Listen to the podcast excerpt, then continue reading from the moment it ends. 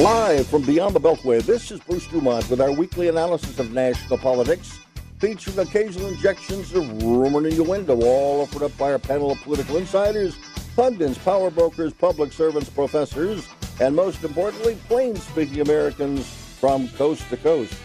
Tonight featuring commentary by Democrat professor Mark Costello, healthcare private equity investor Greg Marshall, financial journalist Terry Savage, and a little bit later on in the program, political strategist Dick Morris. Our program tonight coming to you from base at AM 560 WIND Radio in Elk Grove Village, Illinois. Our phone lines open at 1 800 723 8289, 1 800 723 8289. Of course, those call lines are open for you to participate uh, in this broadcast. And uh, we're going to begin spending the first hour about uh, the big uh, political news, or one piece of big political news from the White House last week, was the signing of the uh, the Inflation Reduction Act, as they call it. And we'll find out how true that name is as the program unfolds this evening. But we're going to be talking about finances and some of the things that are in that package and what it means for you as a taxpayer and you as an American, and if you're a political operative, what it means for you in the battle for the hearts and minds of the American people come this fall. Uh, I want to begin uh, with Greg Marshall, who is uh, our Republican. He's our businessman. We also have Terry Savage and uh, Mark Costello with us in the first hour. But Greg, I want to I want to talk to you because uh, we were, uh, ironically, we were having we were having dinner when the when this bill passed, and you were quite beside yourself at the moment. So when now that you've had a chance to look at the entire legislation, what's the biggest piece of this legislation that really disappoints you and ticks you off? Well, I think there's a, a few elements that have far-reaching implications. One, most importantly, is the ability of the government to negotiate certain Medicare drug prices. Uh, in the original Build Back Better bill, it extended to private insurance providers, but in this bill that became law, it, it's restricted to Medicare Part D. That's a bit of detail, but uh, that will have far reaching implications as it spills into the private market insurance. In what way? Well, you could see reductions in pharmaceutical spending. Uh, I'm not sure it's going to create the savings that folks anticipate. Okay. And uh, when you look at this bill as a Democrat, uh, Mark, what is the uh, what is the piece of this legislation that excites you most, either as a citizen or as a political operative? Sure. Well, I I would have to answer the the um, Medicare drug pricing. I think I think the idea of being able to negotiate the those drug prices down could have uh, some important implications for uh, senior citizens. Okay, Terry, let me turn to you. Uh, you're a financial analyst uh, and financial. You're more of a financial journalist. Let me say that. So uh, there's been a big brouhaha over this legislation for quite some time. Uh, is it as big a deal as the White House and dem- some Democrats want to make it out to be? Again, but the name of it is what just cracked me up. I mean, in no way is this particularly pro or anti inflation, but it was a nice Somebody had a great marketing spin to put on it. If you want to know what the real impact was, just take a look at the financial markets. It had zero impact on the financial markets. Uh, may have some interesting political implications. Uh, the administration, quote, getting something done, doing something particular, for, uh, particularly that might impact the Democratic base. But as far as financial implications, I think we're going to find out the Fed is now in charge of fighting inflation. It is going to be talking more this week uh, uh, at their annual meeting in Jackson Hole. That will make the headlines about how tough they're going to be, and they're talking tough. Mm. That would be the most anti inflation news that impacts the market, not this bill. Greg, uh, when you look at the legislation, what is the piece of the legislation that the average American is going to understand and feel first? Well, from a healthcare perspective, I, I think the, the in terms of the timeline of implementation, the first uh, impact would be the uh, cap on insulin uh, copays of $35. And that was a Trump initiative. It was an executive order by Trump, and now it's codified into law. And that starts in 2023. Many of the other provisions in this bill, as it relates to healthcare anyway, don't really become effective until four or five years from now. Right, what about uh, what about climate change and, and energy related matters? Is there is the average person going to feel some of these uh, I think the average person wants to spend less than ten dollars a month to fight fight climate change. That's a, a statistic I saw. Uh, I'm, not, I'm sure these are 20 to 30 year investments, which may take a while to uh, to bear fruit. What about it? This is a climate change is a big issue for you. Um, is the average person or homeowner are they going to be able to uh, to point to this in their in their in their monthly income and, and budget and say, okay, this is where this comes from? Where where you may see it, there's some block grants that are on a two-year window where they want to give out uh, 27 billion dollars in block grants to cities, states, public-private partnerships to do various kind of environmental initiatives. As those block grants roll out to cities, it'll be kind of obscured from public view um, that this act was behind those initiatives, but they could be helpful. I think one one area that's really important. I live on the south side of Chicago, and uh, it's in a former industrial area. If you're outside of Chicago, and there's a lot of Superfund sites. And so one thing this bill does is it restores 11 billion dollars um, for Superfund site cleanup, and so that's going to help uh, in communities but affected. Who, here's my question: Who understands that? I mean, is it is it uh, business people in the area? Is it the politicians in the area? Is it Joe and Mabel, average citizen in the in the neighborhood that says, "Oh my God, they're finally cleaning up this this site," and and and it's coming because of this legislation? Yeah, I, I, I, I want to know how the average person can can look at this and and thank Joe Biden for it, or be ticked off at Joe Biden for it. Yeah, I I think you know, getting back to Terry's point. Uh, calling it the Inflation Reduction Act was patently ridiculous. really, um, I, I, it makes a political point, but if anybody in the audience picks up the bill and starts reading it, you, it's quickly apparent without an economics degree that this isn't really about inflation. It's really a, a revenue generating bill and a spending bill. Uh, Terry. Yeah, I was just want to point out to what Greg said about the prescription drug impact. Um, it will have long term effects, but it will also have reasonably immediate effects. For those of you who have Medicare plus Part D, traditional Medicare supplement, and Part D, the drug bill, um, nothing will change for 2023. But in 2024, you know, at some point you reach that crisis level of, and you still have a 5% copay. In 2024, that 5% copay above the max level, that will go away. And by 2025, it will actually have negotiated prices um, they may not get all the deals done and all the negotiations done. And maybe, again, a lot of that could depend on the outcome of not only these elections, but 2024. But the fact is, there's supposed to be a cap, and that will take place in 2025 of $2,000. So, you know, we don't see that so much. I think if you're healthy, you don't see it. If you have it, you know, just meeting your deductible is a, a little thing in your mm-hmm. life. But there are plenty of people who are spending, seniors who have to make choices between food and medicines. And I think, you know, I'm a free market economist type person, but on the other hand, um, I think under the circumstances that the government is puts puts you in these programs, they have a certain responsibility to make sure that the goals of prescription medicine available to all are achievable. And that's what we're going to see in two years, not five or six or 10 years down the road. Okay, we've got to pause. 1 800 723 8029 is our telephone number. If you want to join uh, our expert guests on the subject this evening, 1 800 723 8289 from coast to coast and border to border around the world at beyondthebeltway.com. I'm Bruce Dumont from Elk Grove Village, Illinois.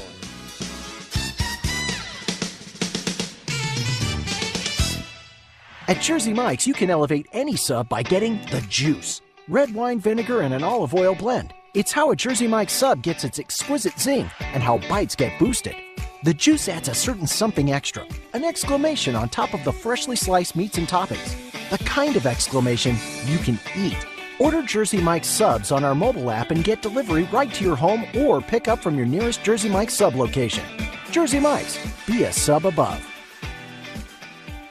Going back to school as a working adult doesn't mean you have to sacrifice a high quality education. Purdue University, a top 10 public university, took its innovative thinking to a new level when it created Purdue University Global for working adults. Discover innovative, practical ways to earn your degree online and advance your career. Purdue Global has already awarded more than 1 million credits for prior learning, which means you can save nearly half the cost of your bachelor's. See how close you are to finishing your degree at purdueglobal.edu. That's purdueglobal.edu.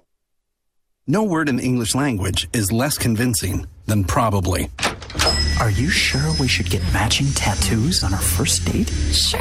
Um, we'll probably stay together. Probably? It's been 23 minutes since I ate. I can probably swim. Uh, you should wait 30 minutes. Mm, okay, now tell me what to do. Cannonball! Cramp! Oh, I have a cramp. I can probably hit the green from here. Probably. Can I get a mulligan? Ready to go? Hey, are you sure you're okay to drive? Yeah, I'm pretty sober. Yeah, I'm probably okay. Probably okay isn't okay, especially when it comes to drinking and driving. If you're drinking, call a cab, a car, or a friend. Buzz driving is drunk driving. A message brought to you by NHTSA and the Ad Council. One in three adults has prediabetes. One in three. That means it could be you, your football buddy, your football buddy, or you, your best man, your worst man, you, your dog walker, your cat jogger. While one in three adults has prediabetes, with early diagnosis, prediabetes can be reversed. Take the risk test at doihaveprediabetes.org. That's doihaveprediabetes.org. Wait, did they just say one in three adults has prediabetes? That's 33.33333% of adults. That means it could be me, my boss, or my boss's boss, or me, my favorite sister, or my other sister. That's seven members of my 21 person romantic book club. Wait, the one in three could be me, my karaoke partner Carol, or ugh, my karaoke enemy Jeff. I'm gonna take the risk test at doihaveprediabetes.org. Brought to you by the Ad Council and its pre-diabetes awareness partners.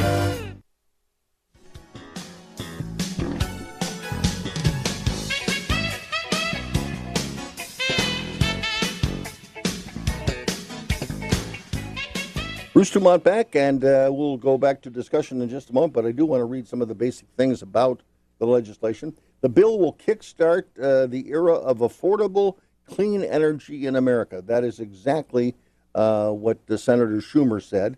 He says it's a game changer, it's a turning point, it's been a long time in coming.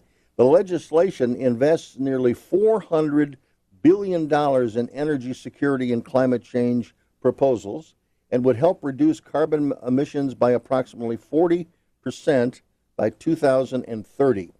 To incentivize consumers to purchase technologies to lower emissions and energy prices, the bill includes $9 billion in consumer uh, home energy rebate programs, a $4,000 customer tax credit to purchase used electric vehicles, and 7,500 tax credit to buy new clean vehicles, both of which are available only to lower and middle class incomes. And the bill's energy section invests $30 billion in production tax credits to speed U.S. production of solar panels, wind turbines, batteries, and critical uh, minerals, mineral processing. So those are some of the things that relates to climate and climate change. Does anybody want to make any comment on any of those points, uh, Mark? I was just going to add that um, there's also an incentive for uh, purchasing uh, electric school buses, uh, garbage vehicles, um, and other large uh, heavy duty equipment. There's about a billion dollars uh, going to, to grants. And then there'll be special money allocated uh, as part of that for communities that are below minimum air quality standards. So they'll be getting sort of prioritized treatment. So if you're in a community with uh, bad air quality, you're more likely to see electric garbage trucks uh, serving your community. Uh, if the, And how soon will that happen? so that's uh, uh, within a five-year rollout. It looks like. Um, so those block grants will be coming um, right away. Terry, is there anything about that that, uh, that Yeah, catches your it- opinion? It's the impact. The question is, you know, are these solar credits? Do, are we going to have another Solyndra where the government decides to pick winners and, the, in fact, picks a loser? Uh, that's one possibility. If- Interestingly enough, I've been following the credits for purchasing an electrical electric vehicle because I have one on order. I, I won't qualify based on the income, thankfully, but the fact is that Ford and General Motors both raised the prices of their electric vehicles by about five to seven thousand dollars just as this bill was passing. I will be very interested to see if anybody actually has enough money to buy one of these electric cars while having the income low enough to qualify for the credits. So a lot of the headline points in this bill sound great. I'm not an energy expert, um, but I know that for a long time we're going to need both uh, traditional energy sources as well as uh, cleaner energy sources. Um, it's been a very messed up game in Washington these last two years. As a result, we're in the position we're in right now with high prices and global problems. So I'll be fascinated to see if all these promises, which always sound so good, the one I'm fascinated by is $80 million for the FBI. Now, look, I mean, for the, for the IRS. IRS. I'm the one that's always talking to people who still can't reach the IRS, who still haven't gotten their refunds and so forth. I don't know where they're, where they're going to spend this on audits or maybe just getting the backlog of returns done that hasn't been done for the last three years. But uh, rewarding an agency that can't get its act together, I think there should have been some uh, strings wanna, attached oversight. I want to get everybody's reaction. I'm going to start with Greg. Greg, I know you've got a comment on a different, different issue, but on the issue of the 87,000 IRS agents and the $80 billion budget, from a political standpoint, that every citizen could clearly understand. Do you think that's the biggest political mistake? Not not mistake. It's the biggest political issue that the Democrats are going to have to defend and explain. It very well could be, although the the uh, the, the fact that the, the expansion of the IRS is coupled with the promise that they're not going to target middle income Americans, and I, I think that's where the, the argument falls apart. So it is a potential liability. Um, but I, but I will also say the IRS needs, for all the reasons Terry just said, needs reform. We probably aren't collecting the taxes that are due. Uh, the question is, will there be overreach?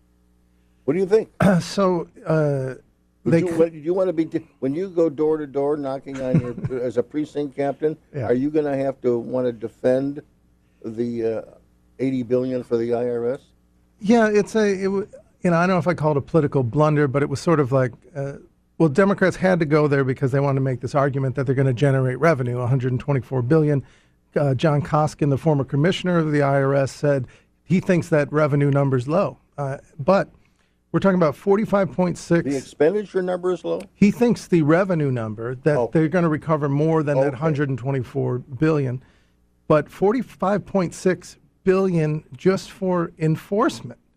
And in the law, and I've read it, it's 730 pages, so you can think of that as a billion dollars a page for this bill. Yep. And there's nothing in the enforcement clause about who is being enforced upon. So I think that's where the average taxpayer can be wary. Because, um, you know, you, you underpay your well, withholding from your paycheck, yeah, and the, suddenly you're getting a letter now. Yeah, but the, the, the assumption is that they're going to go after those who make more than $400,000. Yeah. Yeah, that's and going to be. Then also, yeah, I right. think an assumption would be that people who make more than four hundred thousand dollars a year, they've got their own set of tax experts, so they're not going to be making many mistakes. Terry, is this is this the biggest yeah, mistake? Is this the, is this going to be the toughest thing for a Democrat? Literally going door to door as a precinct captain to uh, to defend and say this is a good idea. I don't know about the door to door politics, but I think if Americans thought that the IRS was being held to account literally the way it holds taxpayers to account and would be responsive to the issues that taxpayers have in terms of getting their returns processed, getting their refunds paid out, if there had been some indication that along with this additional enforcement, there might be some um, upgrading of the services the IRS is supposed to provide and currently doesn't of the garnishments and the liens that it places incorrectly, of the inability to get through to them at all to get things dealt with. If they had only included that, even as on their list of things the IRS would be doing, instead they're all talking about enforcement and like you know the bank robbers, they go where the money is, and that's the middle class taxpayers, probably under four hundred thousand, who don't have lawyers, who don't have a way to rebut these claims from the IRS, and who are frustrated completely. So that's a political risk for Washington Greg, we're already Greg is, annoyed about everything else political, and we're already annoyed about the IRS. Giving them more money to hunt us down doesn't seem like a good political idea for any party. Greg is nodding his head as you speak. Greg? Well, I, I agree with you, Terry. I, I think some of the enforcement will go toward the you know corporations as well. However, with the new 15% minimum tax, uh, granted it's a smaller portion of IRS revenue, but uh, there's going to be more tax enforcement on the corporate side. Do you know when you know? Obviously, politicians, mostly Democrats, have been talking for for decades about large corporations that pay no taxes. As someone who pays taxes, probably a lot of taxes, is is that a fair question to ask? In other words, corporations in this country, the ones that maybe soon be paying fifteen percent, should they be paying something? in the past? They, they already are, and I and I think Tell that's me where they are. Well, they're paying many other sorts of ta- sorts of taxes and fees and so forth. But this is an argument about a tax code that Congress wrote. They're complying with the law, and if you really want to get conspiratorial, it is a effort to advance a global minimum tax, which uh, Secretary Yellen is supporting. So, should they pay something? It, these are laws that were written and, and passed by Congress. They're they're abiding by the law generally.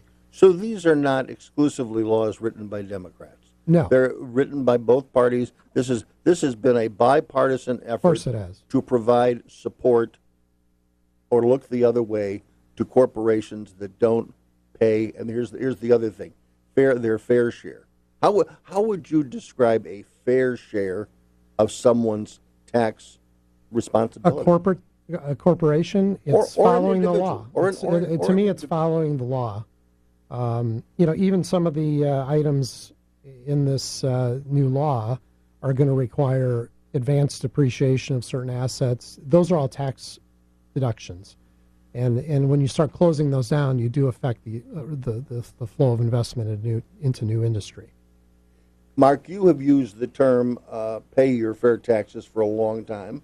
It's part of the Democratic mantra. Um, do you really believe that's the case? And is it widespread?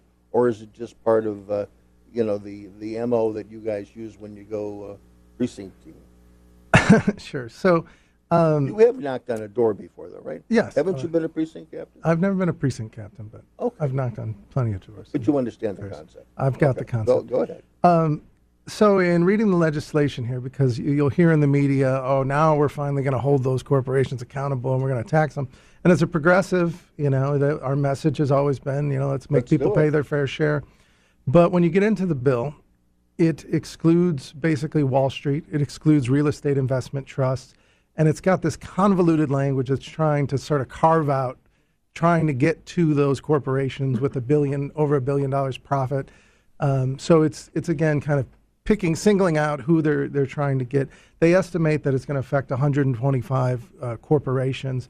It's a little vague of who those are. Um, so I, I think you know, yes, if if there's a company like Amazon that's that's making huge corporate profits, um, paying a little bit more, you know, tax than a school teacher might pay would be good. um, but one thing about the bill I just wanted to add in here too is it's kind of uh, again also comical, is they've allocated only fifteen million dollars to the development of a free e-file system. So, you know, most Americans are out there either paying, you know, someone to do their taxes or they're paying for software annually or access to get do their taxes. $15 million out of an $80 billion bill to develop a free e-file system. Pretty small investment. We've got to pause. 1 800 723 8029. Mark Costello, Greg Marshall, they join me in studio. Terry Savage joins us from afar via Zoom. 1 800 723 8029. I'm Bruce Dumont. Back shortly from Chicago.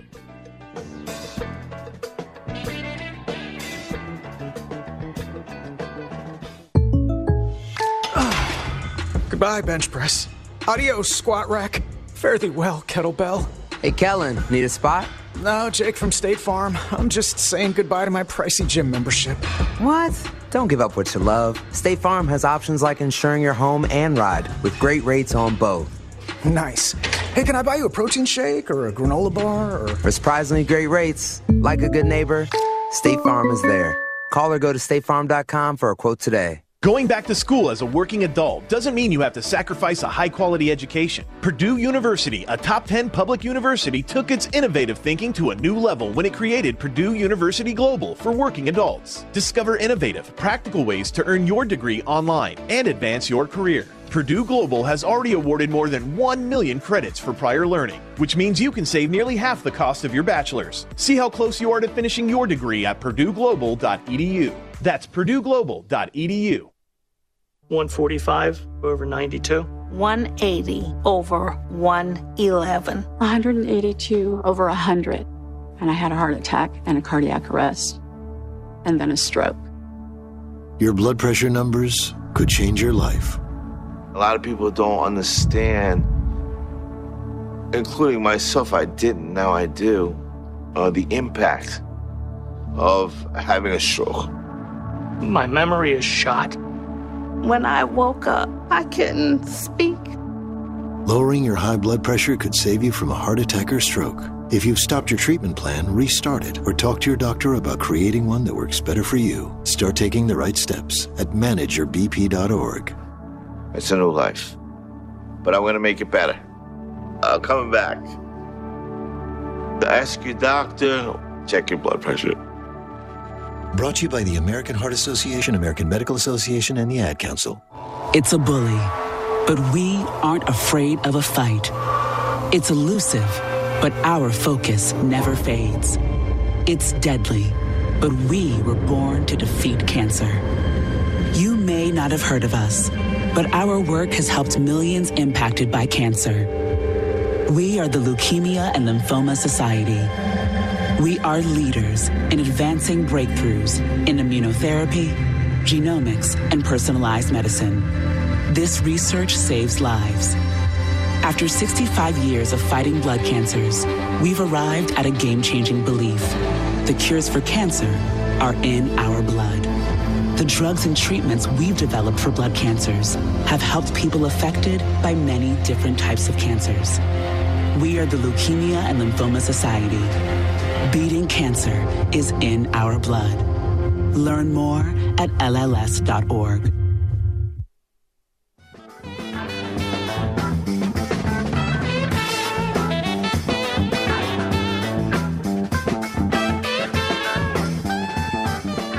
Bruce Dumont back. Nice to have you with us. Uh, we've got guests this evening. We're going to let them introduce themselves, and we're going to start with Greg Marshall. Give us a little uh, 30 second bio on yourself, Greg. Sure, uh, Bruce. I, I uh, have been in the private equity business since 1996, investing in healthcare companies around the country.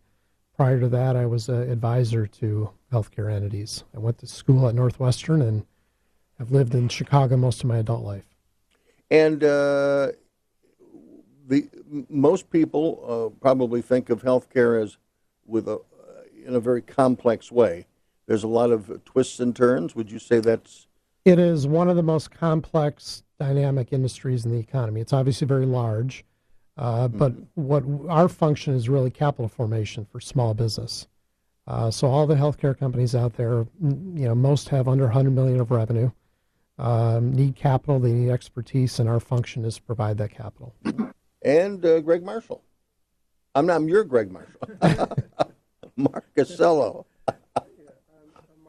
We're going to turn your microphone on because I missed. I messed up. Okay, I'm Mark Costello. I'm a chair of the humanities at uh, Calumet College of St. Joseph in Whiting, Indiana.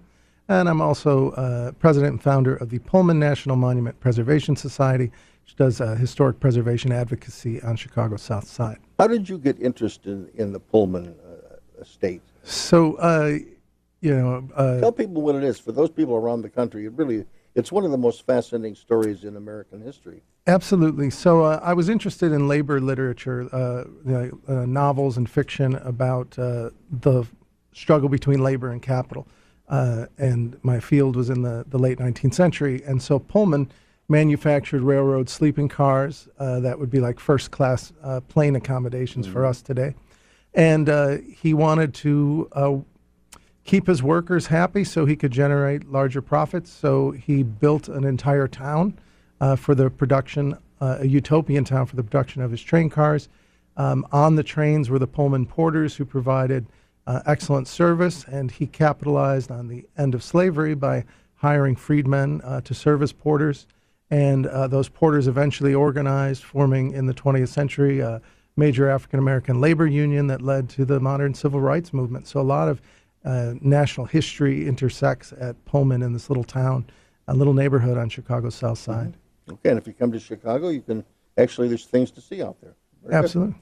Terry Savage, you are illustrious. You're known throughout the country, but uh, for those that uh, may have been on a rock, tell us a little bit about what you do. Well, Terry Savage, also known frequently as the Money Lady.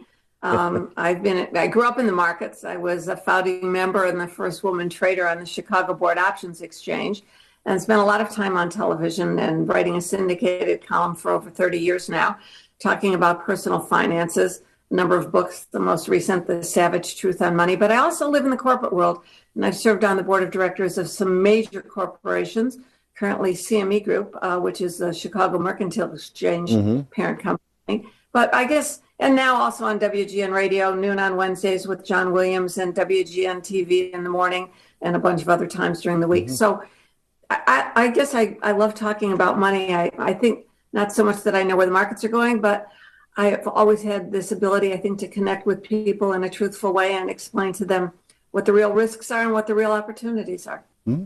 Okay, well, thank you very much. Nice to have you with us. By the way, we should Thank mention, uh, uh, in talking about this legislation, uh, I want to just tell you a couple of things about the tax revenue aspect of the legislation. Democrats' tax revenue uh, proposal has two um, elements. One is a 15% corporate minimum tax imposed on most corporations that make more than $1 million a year, and nearly $80 billion for stricter Yeah. tax enforcement by the IRS, which Terry referenced a little while ago. That enhancement of tax uh, uh, t- tax enforcement, however, uh, is suggesting that they're going to bring in 204 billion dollars in new revenue over a decade just by this is according to the Congressional Bus, Bu- Budget Office. This is by just uh, by by uh, you know following up and enforcing the IRS laws better. The Democratic package will reduce uh, uh, federal uh, budgets by over hundred billion dollars over ten years, and I know both uh, our guests in studio they both question that. So we're going to start with you, Mark. Uh, you don't think there's going to be much uh, uh, budget uh, def- deficit elements of this, right? I'm sorry. Go ahead. No, it's not. It's uh, if anything, I think uh, some of the numbers are illusionary. Um, as is most most times the case, when you have subsidies that are scheduled in the bill to expire in three years, they generally persist. And if you start to whittle away at the uh, potential savings based on that metric alone, you get near zero. Think there's going to be much deficit, Mark? Yeah, it just struck me as odd strategically. You know, we're we've just come out of a pandemic where sort of the checkbook was wide open, and we're heading into this midterm election. No one's talking. The Republicans aren't talking about deficits and budget reduction, but so so I guess maybe to counter this spending idea, you know, they put in this. We're going to pay down the, the deficit by 300 billion. I just I don't see it happening. I, we don't know if these revenue numbers are real. Um, so, so when the, you know five years goes by, we won't remember that they've said they're going to pay this three hundred billion down. There's some folly here too. One of my favorites is uh, uh, eliminating the uh, the uh, Trump rebate rule, which was dollars never spent in the first place, and now they're counting as a savings by, by Rebate not- on- rebate on drugs. Uh, Manufacturers paid rebates to Medicare Part D providers. Trump wanted to eliminate those. That's a cost for the government of 122 billion. It was never implemented, and this bill causes causes that uh, counts that as a savings. Mm-hmm. Now, last point I would make on the on the on the deficit is the we're talking about 300 billion. The projected deficit accumulation over the next tier, 10 years is 14 trillion. So it's a rounding error. Okay. Terry Savage, you wanted to talk about the deficit. Greg, I, I, w- I- yeah, that was the point I was about to make. Bruce, you must have had Sheila Weinberger on from Yes, truthinaccounting.org. uh-huh, right. But if you go to the website, you had Sheila, right? Yes. hmm If not, you should. No, she's been the. Truthinaccounting.org, the ticking time clock, like the, the, you know, the nuclear clock. And I just looked at it right now. Our published U.S. national debt has just edged over $32 trillion. I mean, it's added 10 trillion in the last six or seven years. I mean, both political parties, this- okay? But that's our published national debt. That doesn't account for all the off the book stuff like military retirement and Social Security is not part of that and so forth. If you add that in, it we're over 144. What is it? It's not trillion. It's 144 trillion dollars. I mean, I have to laugh every time they promise this and say it'll pay for itself. That if we sit around seriously discuss the politicians or even the Congressional Budget Office projections, we are deluding ourselves. We get what we pay for. We're paying a lot of taxes. We're getting a lot of government, and we're getting a lot of waste. And neither political party can hold its head high and say, we're thinking about the taxpayers in the country. Um, you know, yeah, I, I think it's taken both political parties to get us into this mess. The Fed's doing its darndest to start sopping up some of the money that they accommodated with all the stimulus payments, with all the government spending for the last few years and before that. Now the Fed's going to have its say. It's turned on its giant vacuum cleaner to start sucking liquidity out of the economy, but it's still literally a drop in the bucket. And uh, do you believe there is a recession? Terry? I believe I believe the Fed is trying desperately to make it a soft landing, but that their highest priority is to really put an end as best they can to inflation. And I think it's not just an American phenomenon here now because a lot of things could happen in the world. You know, it's interesting. Oil prices are back down under $90 a barrel again after being over 120. That's because Russia's being found an outlet to sell its oil to India and China. So there's no shortage of oil now. But in the winter, Europe is going to be at the mercy of Russia with its need for natural gas to heat itself. And they're fighting tremendous inflation over there. If they have to raise rates to fight inflation in the middle of a, a crisis on heating and food prices and so forth, there could be a recession that starts in Europe uh, and spreads here. It, we're not out of the woods yet. I hope not. So everybody hopes not. We could slow the inflation and not destroy jobs, but the Fed has made it clear what side it's on. Do you believe uh, that's true, Greg? it's going to be hard to avoid a recession. Uh, the combination of rising interest rates by the Fed and Fed, uh, you know, tightening of liquidity off their balance sheet, it, it's going to be nearly impossible to, to avoid some sort of recession. I don't think we're in one now, candidly. I think what's confounding people is the jobs picture is so strong. But on the other hand, labor participation rate is still below pre-COVID levels in key key age cohorts. But we're So not in one now. You know. I don't. I don't think we are now, but I, th- I think by year end we will be. Mark? I don't think we're in recession, but I, I do see you know some warning signs. I'm not the financial expert that Terry is, but uh, as far as I know, consumer debt is is trending upward. We have not resolved the student loan debt issue that's still hanging out there, even though that was one of Biden's key campaign promises. Um, so, but but is I do one you would like him to see keep? Oh, I think it's a no-brainer. I mean, we're about uh, August 31st is the, the end of the moratorium on student loans from the last extension.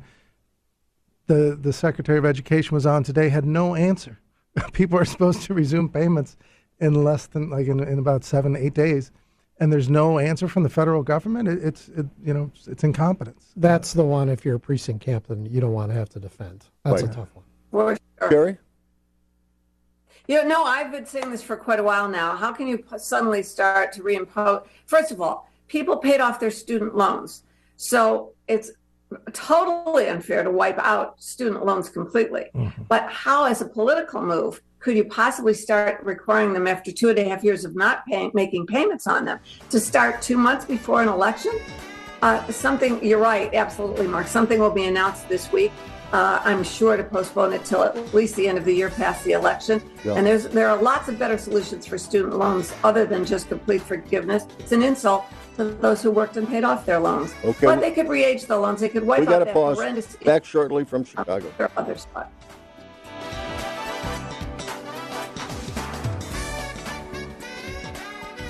Going back to school as a working adult doesn't mean you have to sacrifice a high quality education. Purdue University, a top 10 public university, took its innovative thinking to a new level when it created Purdue University Global for working adults. Discover innovative, practical ways to earn your degree online and advance your career. Purdue Global has already awarded more than 1 million credits for prior learning, which means you can save nearly half the cost of your bachelor's. See how close you are to finishing your degree at purdueglobal.edu. That's purdueglobal.edu. At Jersey Mike's, you can elevate any sub by getting the juice red wine vinegar and an olive oil blend. It's how a Jersey Mike's sub gets its exquisite zing and how bites get boosted. The juice adds a certain something extra, an exclamation on top of the freshly sliced meats and toppings. The kind of exclamation you can eat. Order Jersey Mike's subs on our mobile app and get delivery right to your home or pick up from your nearest Jersey Mike's sub location. Jersey Mike's, be a sub above. This is the story of a very special woman. In a matter of seconds, she turned herself into a great mathematician or an entrepreneur. Her knowledge was limitless and still is. She could also make monsters disappear, especially those that lurked in the shadows under the bed. Once, this woman put back together a teenage girl's broken heart, which had been shattered in a thousand pieces, just by giving her a bear hug. She masqueraded as a regular person at work, but as a superhero at home. Everyone knows her as Gabriella. I still call her mom. Your hero needs you now, and AARP is here to help. Find the care guides you need to help, complete with tips and resources at aarp.org/caregiving. A public service announcement brought to you by AARP and the Ad Council. No word in the English language is less convincing than probably. Are you sure we should get matching tattoos on our first date? Sure. Um, we'll probably stay together. Probably? It's been 23 minutes since I ate. I can probably swim. Uh, you should wait 30 minutes. Mm, okay, now tell me what to do. Cannonball! Cramp! Oh, I have a cramp. I can probably hit the green from here. Probably. Can I get a mulligan? Ready to go? Hey, are you sure you're okay to drive? Yeah, I'm pretty sober. Yeah, I'm probably okay.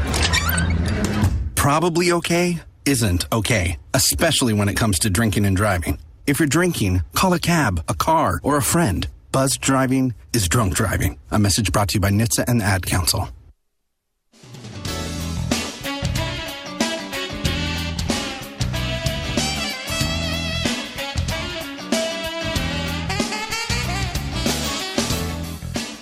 Dumont back, and uh, there were a couple of things in this legislation that uh, Greg would like to comment on, as well as uh, uh Mark. So we want to get Terry's response to that as well. But Greg, what's the what's the one thing in there that you wanted to explain? Well, there's a couple of things we could talk about. Uh, one is the elimination, actually, the the uh, the carried interest tax change. and you might imagine how I feel about that, but I mean, first of all, nobody should be shedding tears over our business. We're blessed to be in private equity, and we are well compensated, but that tax in particular was uh, inconsistent with comparable law. Um, it doesn't generate a lot of money. but this is what Senator Sinema of she Arizona, she yeah. killed it, and uh, because of that, it's not in the bill. Correct. What would it have done? It would have changed the tax treatment of carried interest, which is the profit interests that asset managers make on on uh, on value achieved uh, from a capital gains rate to an ordinary, ordinary income. So rate. it would be a, a tax, a, a, a tax rate change. A, a, tax rate, a heavy tax rate change? It would almost double. Okay. And so not just heavy, for our industry, for many. But a heavy tax rate change for men and women who are in the business of making fairly large salaries anyway. Uh, that largely that's correct. Now, okay. here here's what's inconsistent about it, in my view, is it's not any different than a an employee at Google getting stock options that are eventually mm. taxed mm-hmm. at capital gains rates. So there's some inconsistencies, and the complexity of that law leads into so many other sectors of the economy. Uh, I think that's ultimately why it, it didn't pass. Mark? Yeah, one, one uh, topic that's been on progressive minds and talking points for many years is some sort of financial tr- uh, transaction tax. And that didn't quite happen in this bill, but they did uh, institute a 1% uh, uh, fee on uh, stock buybacks, a 1% charge. So that, you know, for the average uh, listener, basically corporations sometimes will buy back their own uh, publicly traded corporations. This is, it only applies to publicly held corporations. They can buy back shares of their stock, and when they do that, um, basically they're taxed a percent on every dollar of that buyback. And so the idea of that is you know, if a company's cash cash heavy, um, some of that revenue that's you know generated uh, or expended by the company then gets captured in the form of tax revenue. Terry, I want to go back to you looking into the politi- political crystal ball. Who is going to be most upset with this come November? Is it going to be the middle class? Is it going to be people who make more than $400,000 a year? Uh, is it going to be really wealthy people? Who's going to be upset with the Democrats for making this happen? You know, Bruce, I, I honestly don't think people are going to get this figured out. I don't Okay. think it's there's that's, Too that complex. this particular bill is going to have. Look, um, the the fact that carried interest, this would be taxing um, hedge fund managers, let's say, on their twenty percent slice of the profits as ordinary income, and no, that won't happen. It just proves that there was a lot of contributions made to politicians who said, oh, yeah, we'll take a pass on that one. And the idea of taxing stock buybacks look, a corporation can do three things with its money. It could pay out a dividend. That's great for all the shareholders. You're in your 401k and your index fund. It could um, reinvest in new plant and equipment. Maybe they don't want to do that because they don't think the economy is so great. Or they could buy back their own stock. That makes their earnings per share, if there are fewer shares, their earnings per share go up. And that means the stock price should probably move higher. That went into effect years ago, so we would align management, not with salaries, but their stock investments in the company would encourage them to do the right thing. We're moving the chess pieces around here on the board, but I don't think anybody in November is going to say that what happened with this bill results in checkmate or or whatever else in chess is a, a winning move. I just don't think this is going to make a lot of difference. I, I think that Mark is absolutely right. What they do with student loans going forward is going to have a big impact. Um, if they don't get the IRS problems fixed, $80 billion is going to be a slap in the face to the taxpayers who are waiting for them to do the work. So there are a lot other problems that hit people more closely, and they won't see the results of this um, of the lower prices on prescriptions by November. So I think this is kind of a non-event for the election, not for people. I have I have a question about the way we teach uh, in America's public schools. Do you think a graduate of Chicago's or any public education system in the country, do you think they even have the basic information about how our business works in this country, how the stock market works, how the free enterprise system? Are they given any training they at have all? Junior achievement, Bruce. If they have junior achievement, and I've been on the advisory board of junior achievement forever and ever, it's in almost every public school classroom. Corporations support it and do the teaching. Junior achievement creates the courses.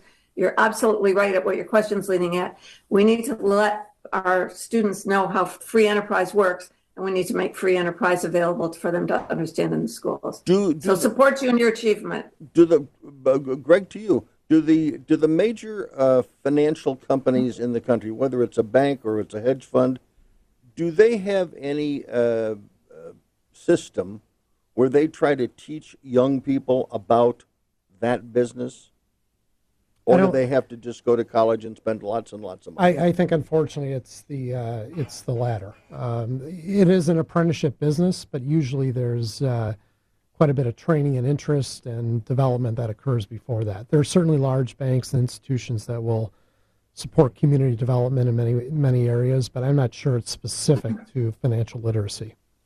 Isn't that one of the major problems we face in this country mark is that too many poor people don't know how to become rich people Well, and it's not always just a matter of education. I, you know, it plays a role in it, but um, you know, financial education, I do think, um, you know, as a college professor, part of our core general education program is teaching students how to access the systems of power uh, in an economy. And, um, and that comes through uh, education and, and access to how do you get capital? How do you find that capital either through equi- private equity or through um, investors um, in your own community? But are there too many professors who don't like or are resentful to business that they don't want to teach students about it? Not in my experience. I, I'm sure they're out there, and um, but but no, I, I think many professors want their students to become successful. Okay. They may not believe in the free enterprise system. Mark Costello, you're going to be back for hour number two. Greg Marshall, you're going to be back for hour number two. Jerry Savage, you're not. You're going to be able to enjoy the rest of your weekend. Thank you very much. It's always a delight to have Terry Savage as a guest on this program. When we come back, we're going to be hearing from another interesting guest, Dick Morris. He's got a story to tell. Going back to school as a working adult doesn't mean you have to sacrifice a high quality education. Purdue University, a top 10 public university, took its innovative thinking to a new level when it created Purdue University Global for working adults. Discover innovative, practical ways to earn your degree online and advance your career. Purdue Global has already awarded more than 1 million credits for prior learning, which means you can save nearly half the cost of your bachelor's. See how close you are to finishing your degree at purdueglobal.edu. That's purdueglobal.edu. Goodbye, bench press. Adios, squat rack. Fare thee well, kettlebell. Hey, Kellen, need a spot? No, Jake from State Farm. I'm just saying goodbye to my pricey gym membership. What? Don't give up what you love. State Farm has options like insuring your home and ride with great rates on both. Nice.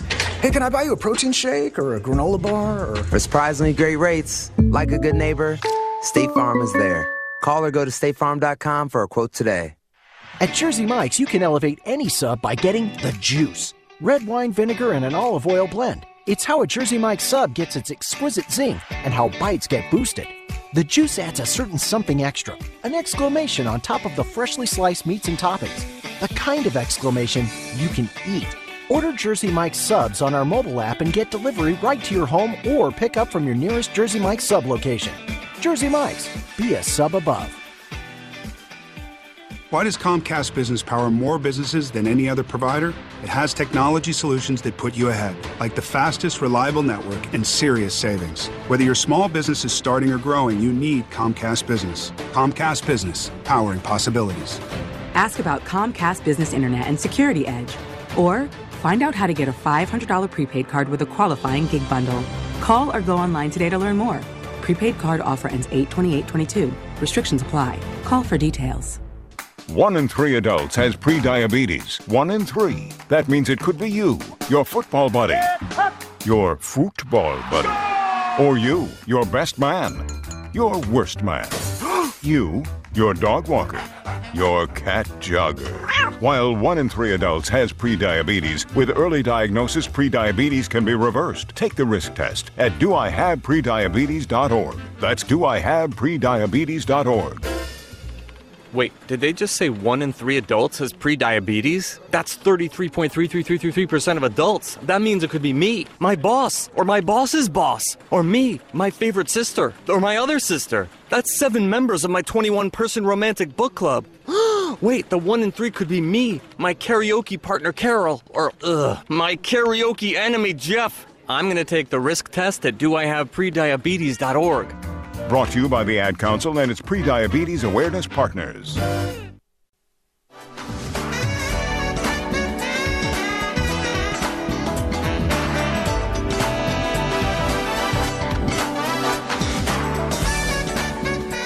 This is Bruce Dumont. We continue with hour number two of Beyond the Beltway from beautiful Elk Grove Village, just outside Chicago. And uh, Mark Costello, our Democrat, and Republican Greg Marshall, they continue to join me in studio. But we are welcomed uh, from his palatial home on the East Coast, Dick Morris, uh, one of the country's leading political operatives, author of the new book, The Return, about Donald Trump. And Dick Morris, nice to have you with us on Beyond the Beltway. Appreciate it. Well, the full subtitle is Donald Trump's uh, big comeback in 2024. Big comeback. And uh, I think that he will, he has a lock on the Republican nomination. I think he's going to win the election. And uh, I think that, uh, I think he's in great shape. Do any do any of the legal things that are swirling around out there? Are you worried about any of those legal things coming to fruition, or will he continue to run even if he's under some sort of a legal cloud uh, in some Oh, yeah. courtroom somewhere? Even if he's indicted, he's going to run and he'll get the Republican nomination and probably win the election. He got impeached twice. What's one more indictment? Uh, the uh, the point is though that Trump, the Democrats have decided not to use the political system anymore to oppose Trump. They've seen how Trump dominates the Republican primaries, winning every race except one or two for his candidates. And uh, they've decided to use the criminal justice system to keep Trump out of the race. So the Mar-a-Lago raid was pre- pretextually about archives. I don't think it had anything to do with archives. I don't think anyone gives a damn about them except some historian 30 years from now. what it was was about was a search warrant to get in the door at Mar-a-Lago so that they could search for documents to try to prove the fanciful notion that Trump was in, mounting an insurgency to topple the American government on January 6th. And the reason they're doing that is that in 1866, when the uh, first election was held after the Civil War, the readmitted Southern states sent boatloads of Confederate generals and elected officials to represent them in Congress. And the Congress had nothing doing. We're not giving back in the election stuff we won on the battlefield. So they said if you're involved in an insurrection against the government, you can't hold public office. And the Democrats are trying to say that that January 6th was such an insurrection.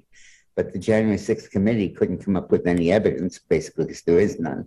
Dick, let so me ask you. Dick, let me ask Mar-a-Lago you. with the objective of combing it for evidence or planting evidence with the objective of keeping Trump off the ballot. Dick, I want to ask you this question. I don't think there's anyone that would doubt that the majority of those who vote in Republican primaries at the moment, at the moment, would support Donald Trump. But in your view, what is the magic number? What's the number of people within the Republican Party that despise Donald Trump, won't vote for him, will vote against him, or vote for Liz Cheney, or vote for someone else, but are they're absolute lost to the Trump campaign. What is that? You must have a you must have guessed on 9%. what that magic number. What number? About nine percent. Nine percent. Uh, yeah, nine. And uh, so if we uh, if Trump is the candidate, which I think he will be, he'll get ninety one percent of the Republican vote, but he'll lose nine. All right. Now, but if that were the case, primary. what what would the what would the Democratic turnout be? In other words, I I, I, I want to hear from you what you think the math is if he runs again with, with only 91% of the Republican vote. What does he do in a campaign against a Democrat and possibly a, a libertarian? The real stat is that about 80% of the Republicans, but only about 65% of the Democrats actually vote in a presidential election and the Democrats win about 90% of theirs, and we win about 90% of ours. The variant is the independent vote, and the independent vote, usually about half of it votes. And at the moment, we're leading among independents in a trial heat against Biden by 30 points. So I think we're probably going to be in pretty good shape. So you don't think the results of the Mar-a-Lago raid or of any of the hearings uh, are having any significant effect on independent voters or Republican voters that voted against Donald Trump two years ago? Yeah, they're driving independents and Republicans to Trump in droves, uh, energizing them. Look, the key in a congressional election is turnout, and this is motivating incredible turnout by them. And the way you know that the Democrats know it's killing them is no Democrat is defending these raids. You don't hear Biden or Harris or Pelosi or Schumer out there saying this raid was justified and I'm glad it happened. None of them are willing to own this raid because you know it's absolute impossibly impossible to defend. And uh, their goal in the raid is not to get the archives. That's the only thing they get a warrant for because they have some ability to prove that. But January 6th documents, which is basically skywriting, it's fanciful. It didn't happen. Uh, Dick, we have a Republican in studio with us, Greg Marshall. Uh, I don't know the answer to this question, but uh, uh how do you respond to uh, Dick's? Been looking at their Dick's, faces, Dick, trying Dick's to figure suggestion. out who is who, and this tell is, me well, Greg Marshall. Maybe, maybe this will help. Well, I get, you know, I go back to 2016. I guess wrong, by the way. Yeah, that's all right. That's all right. I go back to 16. I'm, I'm wondering, Dick, how much anti-Hillary sentiment contributed to Trump's victory? Because I, I, I, do think it comes down, obviously, to the independents. And there's a lot of reasons independents would not vote for Donald Trump in this election. Huge. I, I. I, do, I do think the congressional wave Let me is, answer is real. A huge amount of uh, the of the uh, Trump victory in 16 was animosity to Hillary. And you know, I used to be the Clinton's chief advisor for 20 years. Uh, it's well deserved animosity and uh, and I think that the uh, so I think that's true. But I believe the Democratic candidate in 2024 is going to be Hillary. And I explain it in my book, The Return, which is what I'm here promoting. They'll go to Biden right after they get wiped out in the 22 election and say, look, you can't run again. Uh, we won't throw you out using the 25th Amendment, but you have to announce you're not running again. We can't go into another election with you at the head of the ticket. Who will say this? The Democratic leaders, Pelosi, Schumer, all of them, because we can't go into an election with the president with a 40% approval rating. So Biden will will announce that he's not running and he won't leave the presidency, but he won't run. And all the Democrats are going to come out of the woodwork then and declare their candidacy. And as with 2016, the front runners are going to be the leftists because the Democratic electorate has moved so far to the left. Uh, and in 2016, they were about to nominate Sanders when they went to Hillary hat in hand and said, please run, save us from Bernie Sanders. In this case, it'll be AOC and Warren and Sanders. And I think that uh, they'll do the same thing. I think Hillary will graciously consent to run. I think she'll lose most of the primaries, but she'll win the super delegates who the party appoints and tells how to vote. And Trump will absolutely slaughter her, massacre in the election of 24. By the way, I wrote a book in 16 entitled Armageddon How Trump Can Beat Hillary.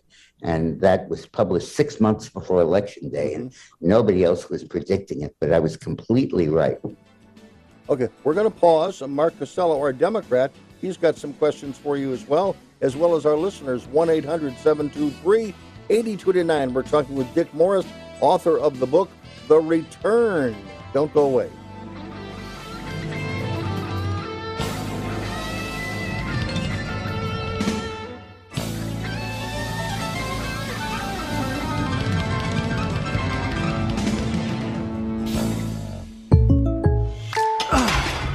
Goodbye, bench press. Adios, squat rack. Fare thee well, kettlebell. Hey, Kellen, need a spot? No, Jake from State Farm. I'm just saying goodbye to my pricey gym membership. What? Don't give up what you love. State Farm has options like insuring your home and ride with great rates on both. Nice. Hey, can I buy you a protein shake or a granola bar or. For surprisingly great rates, like a good neighbor, State Farm is there. Call or go to statefarm.com for a quote today. Going back to school as a working adult doesn't mean you have to sacrifice a high quality education. Purdue University, a top 10 public university, took its innovative thinking to a new level when it created Purdue University Global for working adults. Discover innovative, practical ways to earn your degree online and advance your career. Purdue Global has already awarded more than 1 million credits for prior learning, which means you can save nearly half the cost of your bachelor's. See how close you are to finishing your degree at purdueglobal.edu. That's purdueglobal.edu. 145 over 92. 180 over 111. 182 over 100. And I had a heart attack and a cardiac arrest, and then a stroke. Your blood pressure numbers could change your life. A lot of people don't understand, including myself, I didn't, now I do, uh, the impact of having a stroke. My memory is shot. When I woke up, I couldn't speak. Lowering your high blood pressure could save you from a heart attack or stroke. If you've stopped your treatment plan, restart it or talk to your doctor about creating one that works better for you. Start taking the right steps at manageyourbp.org. It's a new life, but I'm going to make it better. I'm coming back. Ask your doctor, check your blood pressure. Brought to you by the American Heart Association, American Medical Association, and the Ad Council. It's a bully, but we aren't afraid of a fight. It's elusive, but our focus never fades. It's deadly, but we were born to defeat cancer. You may not have heard of us, but our work has helped millions impacted by cancer. We are the Leukemia and Lymphoma Society. We are leaders in advancing breakthroughs in immunotherapy, genomics, and personalized medicine. This research saves lives. After 65 years of fighting blood cancers, we've arrived at a game changing belief. The cures for cancer are in our blood. The drugs and treatments we've developed for blood cancers have helped people affected by many different types of cancers. We are the Leukemia and Lymphoma Society Beating cancer is in our blood. Learn more at LLS.org.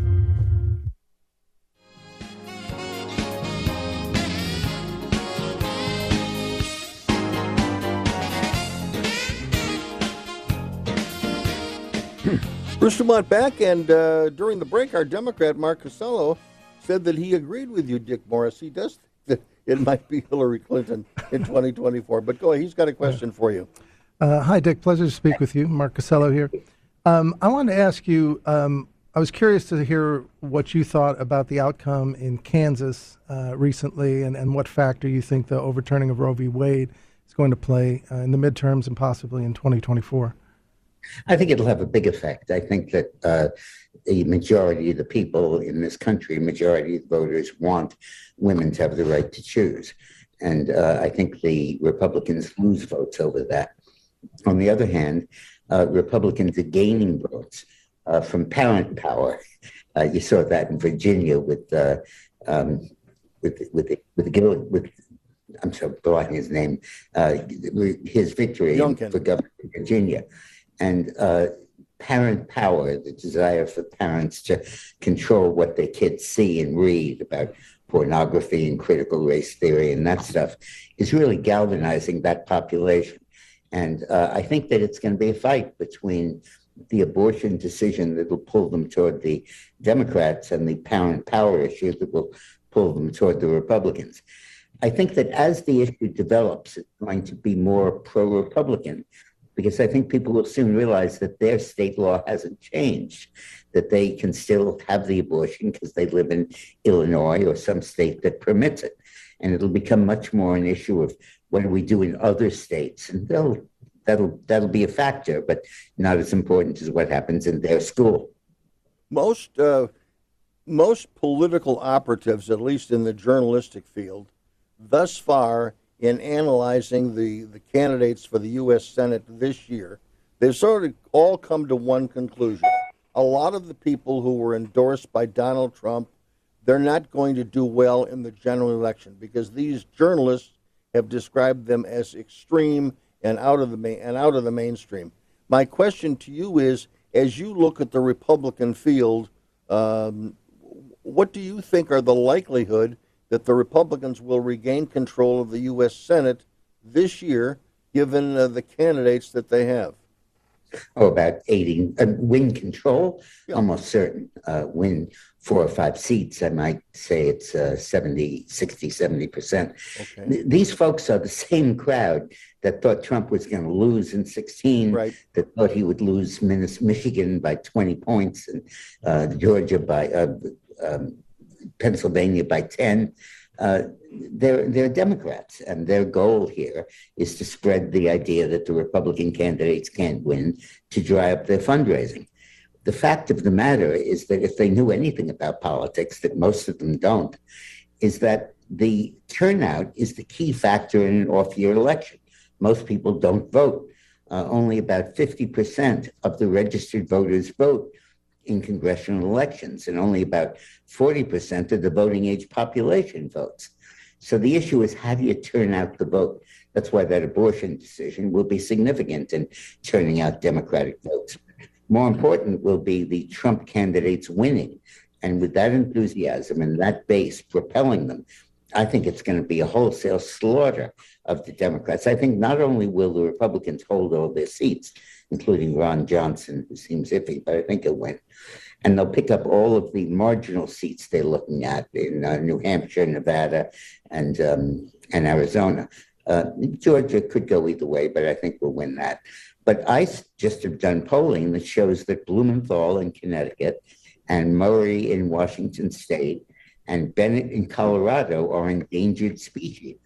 And I think we've got a pretty good shot at winning all three of those races. So I think we're looking at a pickup of six to eight, six to seven seats. Can't get up to 60, but we'll be up to 55 or 56. Mm. And don't believe the garbage they're feeding you. You know, the funny thing is, McConnell, the majority leader, is feeding the same garbage. Right. Because beneath the fight of the D's versus the R's for the Senate is the fight between Trump and McConnell for control of the Republican Party in the mm-hmm. Senate. And uh, McConnell, Trump, McConnell lost all of his primaries. Trump won almost all of them. And now McConnell is trying to diss the Republicans that won the primary because he doesn't want to be out on his butt when uh, the Republicans win. Dick, when you mentioned a little while ago your longtime activity uh, with the Clinton uh, White House, you were a key advisor uh, to Bill Clinton. So you you know Bill and you know Hillary uh, probably as good as anybody, certainly on this broadcast this evening. So my question to you is, because so many of the people in 2016 who responded to Trump were really rallying against Hillary Clinton. So you know that a lot of people in America hate Hillary Clinton, and a lot of people love Hillary Clinton. Now, when you were work, working for them, I, I, I don't want to suggest that you were in, in love with Hillary Clinton, uh, you know, in, in a in a in a professional way, but I also also don't think that you hated Hillary Clinton during that time. Well, so my question to you is, what is it about her personality that makes her loved or hated by so many people? Well, first of all, to clarify, I worked for Bill Clinton, not for Hillary, and uh, and I had to deal with Hillary, and I did. We got along fine. I thought she was a very good campaign manager, and uh, but I just but she changed. Uh, Hillary was moderate in Arkansas. In Arkansas, she supported testing of teachers. She supported getting rid of bad teachers regardless of tenure. She supported school choice. Uh, she became very leftist when she moved to Washington, and her ambition shifted to running for president and winning a Democratic primary. Um, but uh, but I've always been Bill's consultant, not Hillary's, mm. and uh, and I think that what turns people off about Hillary, the problem with Hillary is there's always an original sin underneath everything that motivates everything she does and moves her to be dishonest even when she didn't have to be. Uh, the current one is, is the email scandal is a great example. The reason she hid the emails was that she had set up a pay for play scheme with Bill in the State Department, where if somebody needed a favor from the state, from state, uh, they would invite Bill to give a speech, pay him a million bucks, and then uh, and then Hillary would deliver and uh, to expose that. And, and if she if there was an email trail, people would see that. These are complicated transactions. You can't just give a wink and a nod. Mm-hmm. So she hid the emails, and that cost her the election. Go back 20 years. She didn't release her tax returns and wouldn't let Bill release his in 1980 and 81. Mm-hmm. Why? Because she wanted to cover up her earnings in the futures market, mm-hmm. where she put in a thousand bucks and made a hundred thousand and she wasn't going to release the tax returns until the statute of limitations on insider trading had run. And then in 83, when it was over, the tax returns came out. I, in the meantime, they appointed a special prosecutor because they thought she'd stolen money in Whitewater, which she never did. Right. But uh, but they, she keeps getting herself into trouble. Dick, we, we, have only got about four minutes left. And again, uh, the title of the book is The Return. But I, w- I want to go back to 1996 in your particular case. You were you were the political advisor to the President of the United States. You were one of the most sought after political strategists in the country. You were on all kinds of shows at all kinds of time.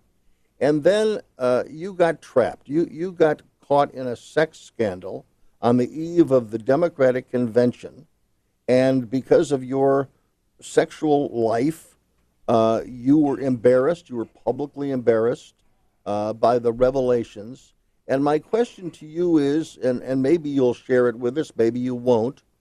When you look back at that time, were you done in by Republicans? Were you done in by the FBI, the CIA? Who was it that dropped a dime on you and your sexual proclivities that really uh, ended your activity at the White House, at least at that point? I don't believe I can blame anybody else. I don't know. There, you have to take a number and wait online. The Republicans hated me because I was getting Bill reelected, mm-hmm. and the Democrats hated me because I moved Bill to the center. And in the view of the left, I stole their president from them. So I don't know which one of those set me up, but I do know that I did it to myself. And uh, I uh, became a Christian after that. I was baptized on my 50th birthday in 1997. And I went through a 12 step program and uh, changed completely. By the way, it's very poignant because at this moment, my wife is fighting for her life, uh, having had a stroke a year and a half ago. Uh, but uh, the last 25 years of our marriage since that scandal have been irreplaceable and wonderful. And thank God I went through that process. Thank God God sent me that adversity. But you never tried to track it down. What? But No. you never tried to track it down within the within either within the journalistic community or within the intelligence community. No, no, of course not. Uh, I'm not interested in what happened then. I'm interested in what happened since. And how often do you talk to Donald Trump? Oh, usually about twice a week, and during the election, twice a day. Uh, I was secret in the election. Nobody knew I was heavily involved in it. Uh, I figured I had baggage and he had baggage, and we decided not to combine them. But um, my father was Donald Trump's lawyer, and uh, my Roy Cohn, his chief mentor, was my cousin. And uh, so my Roy family Cohn was your cousin? For a long time. Roy Cohn was your cousin? Yes. I have I have a quick question about Roy Cohn. Is it true that he was the he was the president of the Q-tip company? Have you ever heard that? Q-tips. I don't know. Okay, because I, I, I- I heard that in a documentary once, and I had never heard that. And you're the first person that ever said you were related to Roy Cohn. That uh, I, I thought I would ask the question. Dick Morris, thank you very much. You're only going to be with us for a half hour tonight. Thank you. The title of the book is The Return. It's about uh, the the return of Donald Trump. Dick Morris thinks that he will return as a Republican nominee and will be the next president of the United States. Second coming, but I thought that was presumptuous. I'm Bruce Dumont. Thanks very much. Dick Morris, thanks for being with us. Back shortly with more.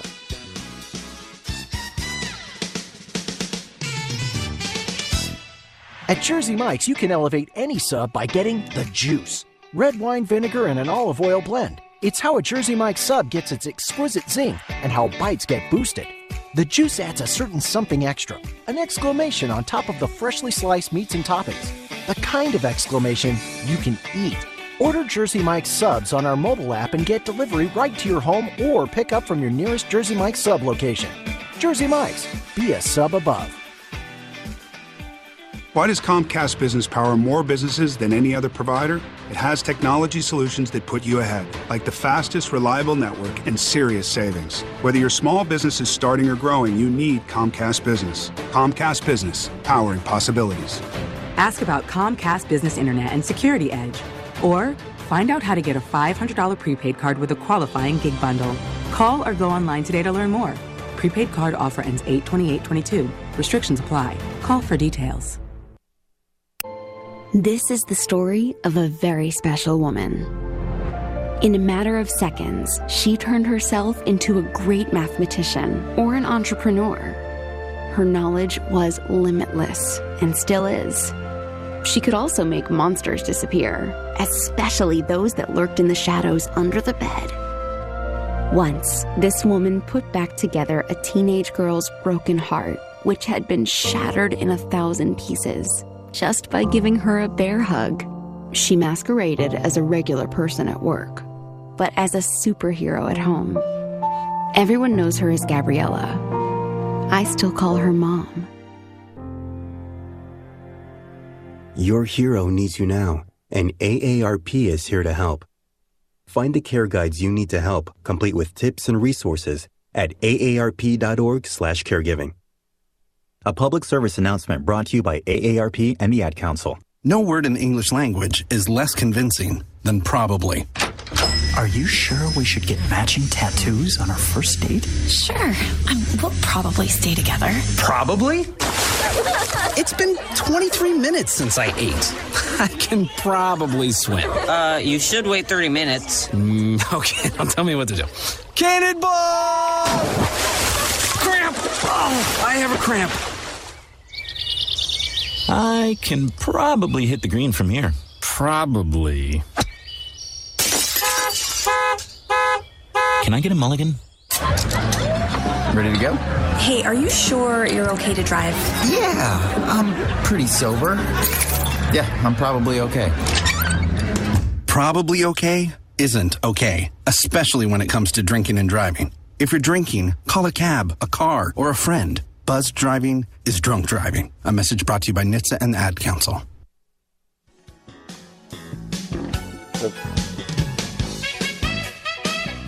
That's it.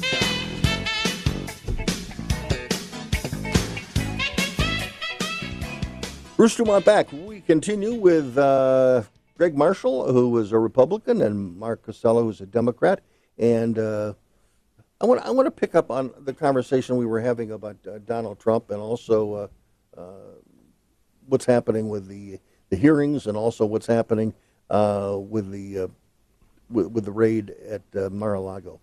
Um, you're you're eating this all up, right? Mark? Yes. Yes. You think this is lots of fun? well, you know, I I guess I want to see the truth come out. I want I want an investigation of the insurrection. I want to see the facts um, wherever they, they may lead. But I do have to admit, and uh, you know, and we are we are talking thinking about um, Bill Clinton a minute ago and the king of king of empathy. Yeah. Um, empathizing with the other side. If I were a Trump supporter, it would look highly political to me. You know, whether whether he's being you know justifiably investigated or not, mm-hmm. the raid on Mar-a-Lago, the simultaneous investigation of his business, Weisselberg going to prison. Yep. Um, it just just bad optics in general for the Democrats. I think if you're trying to win over any kind of middle of the road Republican voter who would be sympathetic uh, toward the Democrat position. Greg, do you have sympathy for Donald Trump?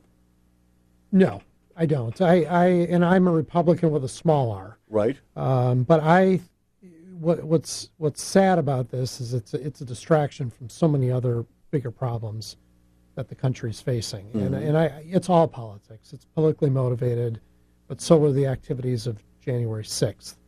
Um, and while I do want to see some resolution to this, I do want the country to move back to the middle and stop fighting about. But you like want this. Donald Trump to be indicted.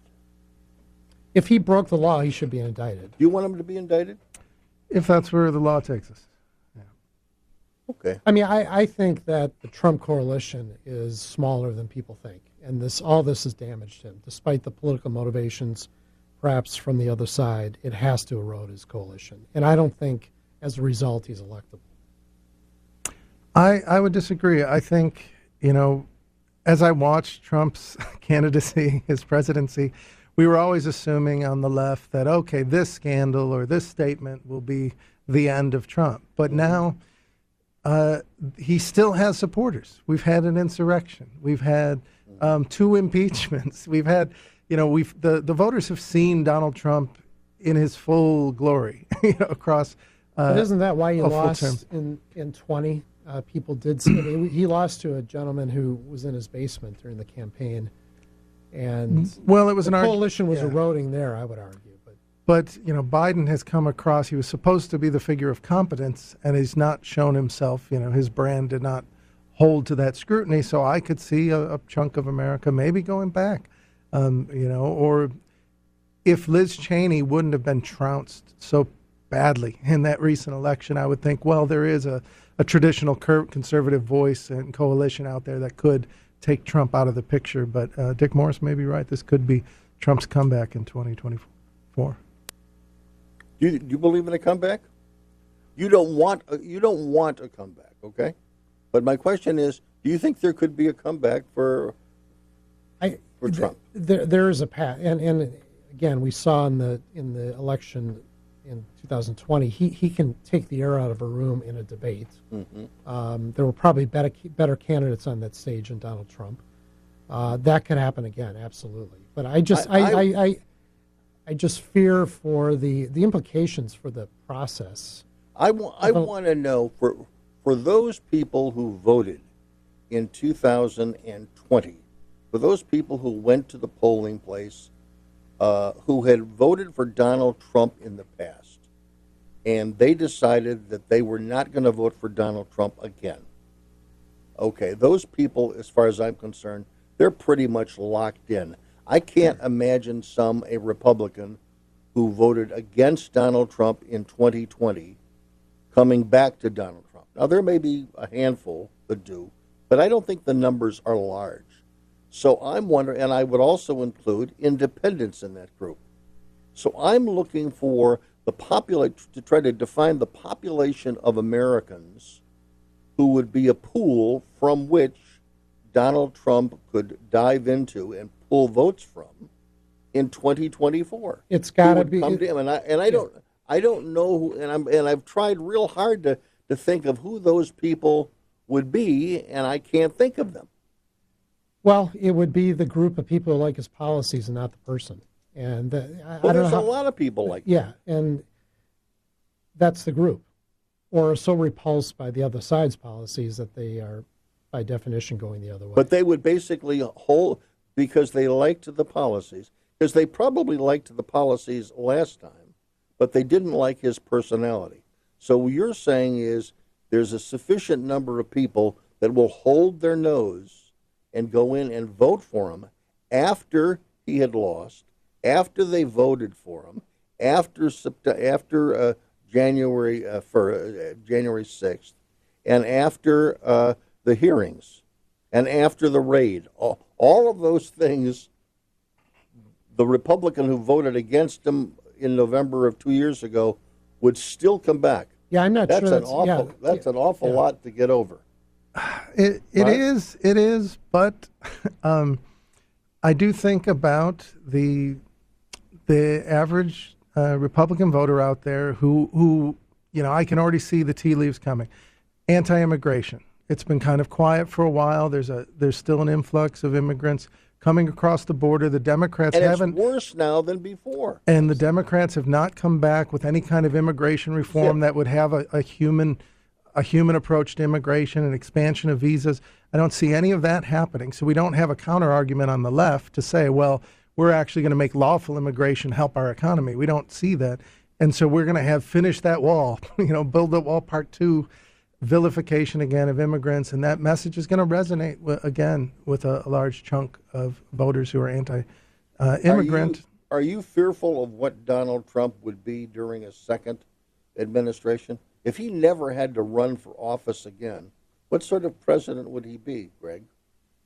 Well, he may be the first president who has an empty library because it's all electronic. okay. I wouldn't be necessarily afraid of his policies because I think Congress plays a lot, much larger role there, and to me, that's where all the action is. Would they is. stand up to him? I think they would. You think they'd stand up to him? I'm not so sure about that. No, I, if if it didn't happen after January 6th, it's not happening. I mean, that was a Well, the, the. Democrats might stand up. Let's go to Edward, listening to us in Chicago. He's got a question about another candidate. Go ahead, Edward. Yeah, Bruce, thank you for taking my call. So I wish I would have hold on for uh, Dick Morris, but I called the show before. But uh, anyways, uh, I'm leaning towards Mr. DeSantis because uh, Mark and other Democrats will not be able to talk about January 6th and instead have to talk about stuff like crime and inflation. So I wanted to get the uh, panel's reaction about that. right, Mark, let's let you respond.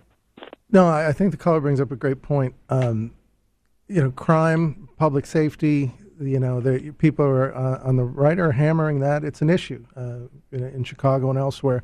So I, I do think you know DeSantis can make that argument.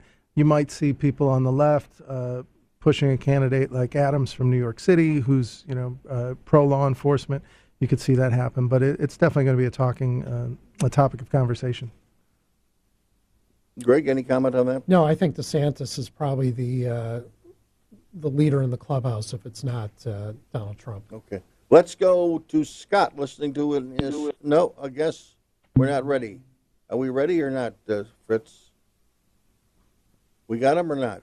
Yes, let's go to Scott in Austin, Texas. Scott, are you there? Yes.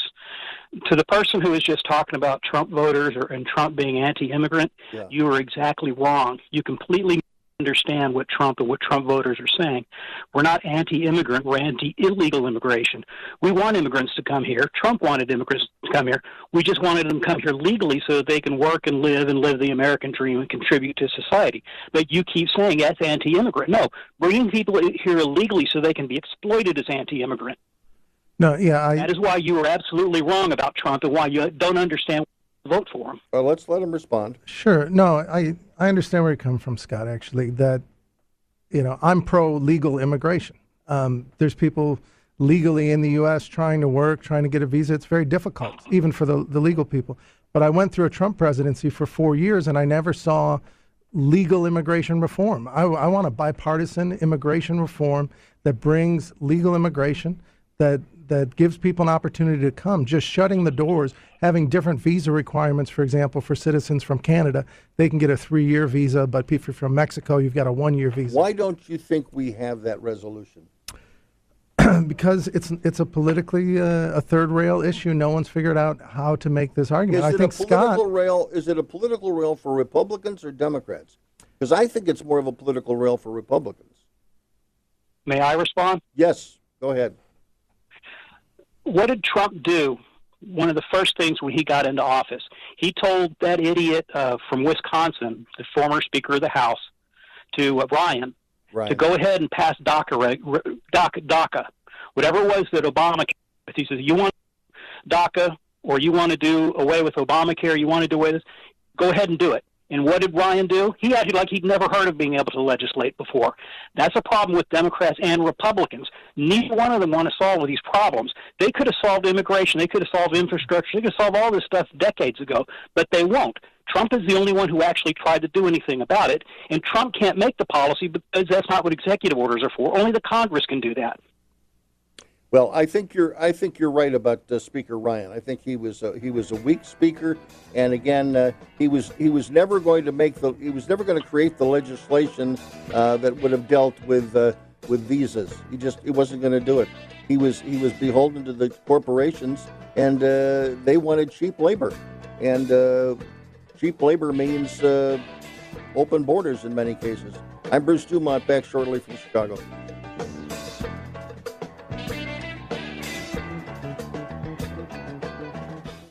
At Jersey Mike's, you can elevate any sub by getting the juice. Red wine vinegar and an olive oil blend. It's how a Jersey Mike's sub gets its exquisite zing and how bites get boosted.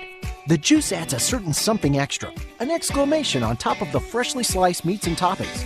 The kind of exclamation you can eat. Order Jersey Mike's subs on our mobile app and get delivery right to your home or pick up from your nearest Jersey Mike's sub location.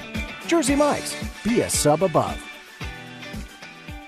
Why does Comcast Business power more businesses than any other provider? It has technology solutions that put you ahead, like the fastest, reliable network and serious savings. Whether your small business is starting or growing, you need Comcast Business. Comcast Business, powering possibilities. Ask about Comcast Business Internet and Security Edge. Or find out how to get a $500 prepaid card with a qualifying gig bundle. Call or go online today to learn more. Prepaid card offer ends 82822. Restrictions apply. Call for details.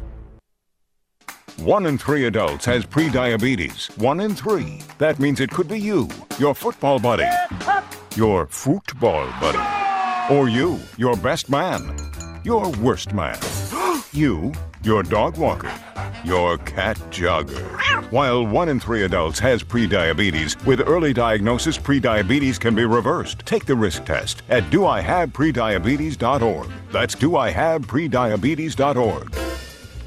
Wait, did they just say one in three adults has prediabetes? That's 33.33333% of adults. That means it could be me, my boss, or my boss's boss, or me, my favorite sister, or my other sister. That's seven members of my 21 person romantic book club.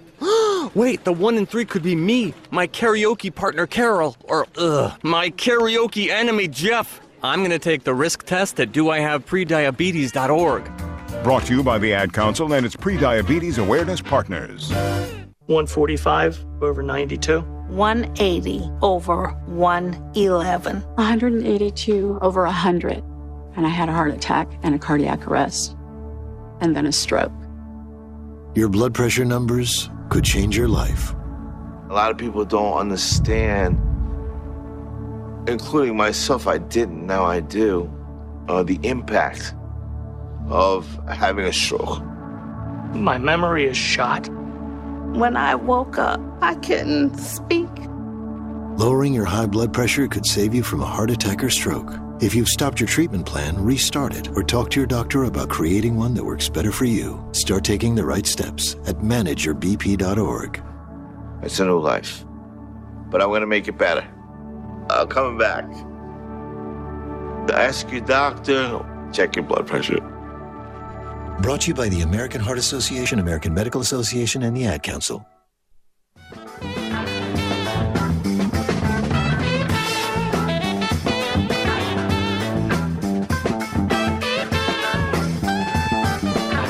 Bruce Dumont back. Uh, Governor Abbott of Texas, uh, he's got riled up and uh, he's decided that he is going to send illegal immigrants who come into Mexico, from Mexico to Texas. He's going to put them on a bus and send them to New York City and Washington, D.C. The mayors of those two towns are irate. Um, that seems like a pretty good idea to me, Greg. It's a brilliant NIMBY re- revenge move. yeah. Out of my but but it, but it's it's it it really does um, you know address the issue or perhaps shine a light on the issue. The the towns on the border are under resourced or or overflow and of immigrants, illegal or not. And uh, these folks can't do their job. They're taking taking resources from other productive areas, and it's it's really a shame. You know, I, I think you know politically and, and and logistically in the short term, it's a it's a burden uh, for the communities. But I think long term, you know, the, these are people who are going to become contributing members of our culture and our society, and uh, hopefully we fix this broken system um, to get them properly integrated. But you got people coming in with, with skills and interests and family connections and and uh, a really at heart a belief in the American dream, uh, and that's why they're coming and that's why they're here. So, um, while then why shouldn't they go immediately to a sanctuary city? I mean, yeah. the fact is that the, the mayor of New York and the mayor of Washington are all upset. They want, you know, they they want legislation. They want more National Guard troops to handle these people that are coming in off the buses. And the reality is, they're bragging that they're sanctuary cities. Take care of them. Yeah, you know, there's an expression: "eat eat what you cook," right? You know, but but in the end, who's you know the American people? We're all in this together. This is a, you know, that we have to look at our foreign policy that's leading to the, you know, it's contributing to uh, immigration flows, our economic system. Uh, you know, we've talked in the past about e-verify and other programs to to make our immigration uh, system function better. But uh, you know, it's, politically, it's a it's a nice short-term tactic. Uh, but I think long-term, uh, these are human beings with families and, and lives, and uh, I think a more compassionate approach is is in order. But but uh, the Democrats, you know, have to put their money where their mouth is. What was wrong with Remain in Mexico? That seemed like a reasonable middle Doable. ground, doable, functioning infrastructure. The the main issue was that there there wasn't a lot of bilateral coordination before that policy was implemented, and so there wasn't infrastructure in place. There wasn't support for those border communities to to handle that remain in Mexico population that was there. So I think had there been more advanced coordination, something like that made sense during a pandemic uh, to to some extent, right? What is the responsibility of the American taxpayer to provide a lifestyle in South American and Central American countries so those people who are victims of violence and murder and, and horrendous governments to to be safe? I mean, do do we have a responsibility to protect their lives? Is that is that where the humane definition comes in? We have to we have to pick them up. We have to make sure they come to the United States. We've got to treat them with kid gloves. Well, we made that we've got to make sure that they don't die. We made that decision when we started intervening in, in coups in Latin America, when we were supporting dictators. Um, That's a few know. years ago. Yeah, but still, it's it's contributed. Our, our economic system relies and and takes a you know exploits these countries. There's corrupt governments. Uh, you know, we've we've funneled money, but there, there's countries at war. There's civil wars happening that that we've contributed to in various ways. So I think we we're complicit at some level. To what extent does that obligate us to care cradle to grave for someone who crosses our border? That's up for discussion. Yeah, I mean, I, I think we have an obligation as a humanitarian sanctuary. I think where the lines get blurry is economic sanctuary, and that's where the American worker is the offset. And you know, how do you treat them fairly, while perhaps you're, you know, bringing in economic refugees into the country illegally? What's the answer to that question? Uh, How should we treat them better? Uh, economic refugees. Yeah. I mean, I that's I think that's a debatable point. I mean, are we an economic refugee? Can you come here legally or otherwise and be an ec- economic refugee? I mean, there's many that believe that's not the proposition we're offering. Bring us your tired, your poor, your huddled masses yearning to breathe free. Um, we put it on the Statue of Liberty, but we got to live it. Who is going to who's going to enforce that? Is that a is that the policy of the Democratic Party?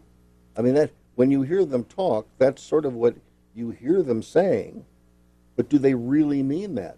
Because I don't believe their constituency want them to say that. No, I I, don't, I don't think there's many. I don't think there's that many more Democrats out there that want to turn the other cheek when it comes to uh, illegal immigration than Republicans. I don't think they like the idea either. Yeah, I just I I want to see. I, I think the you know we'll throw it out to the callers, but the there's a call for immigration reform. I think if you polled the Americans, there's a majority of people in favor of some immigration reform, and what form that would take, as far as amnesty. Uh, but there's a there's a hunger for that. Should there be amnesty for some? Absolutely, Ronald Reagan gave amnesty. Mm. Um, Do you think know, there should be amnesty for some? I mean, is, is that part of the the hard I think that's pill going to swallow? I think that is the hard pill to swallow. I think it is too. Yeah. But at some point, it's got to stop, right? I mean, there's got to be uh, a border that functions and uh, security checks on people coming through and some sort of governor on uh, the economic opportunity as well, unfortunately. Well, I think you, the idea of, of the stay in Mexico uh, policy is one that it didn't make any sense to me why that was uh, obliterated by the Biden administration because it seemed to me uh, it, it was a it was a safety valve for the administration of the process. And again, when you forced them out, it, it didn't make any sense. Yeah, I would just add one thing too that that doesn't get brought up that much, but many people from Latin America who are here illegally would be happy to go back to their home country, and when they're here undocumented, it makes it harder to do so. So, uh, you know, we live in a free economic system. People want to travel as freely across those borders back home. Um, if even if they're if they're economic immigrants, they're here, but they still want to be home. They don't always want to stay in America. Well, they need they also first of all they need they need passes to be able to work. Yeah. And again, that's something you know, getting that to them in, a, in an expeditious way uh, is one way that we can help resolve this issue. But again, uh, we're not going to have an answer for it uh, soon. I'm Bruce Dumont. Thank you very much to Greg Marshall for joining us this evening. First visit. Thanks very much, Greg.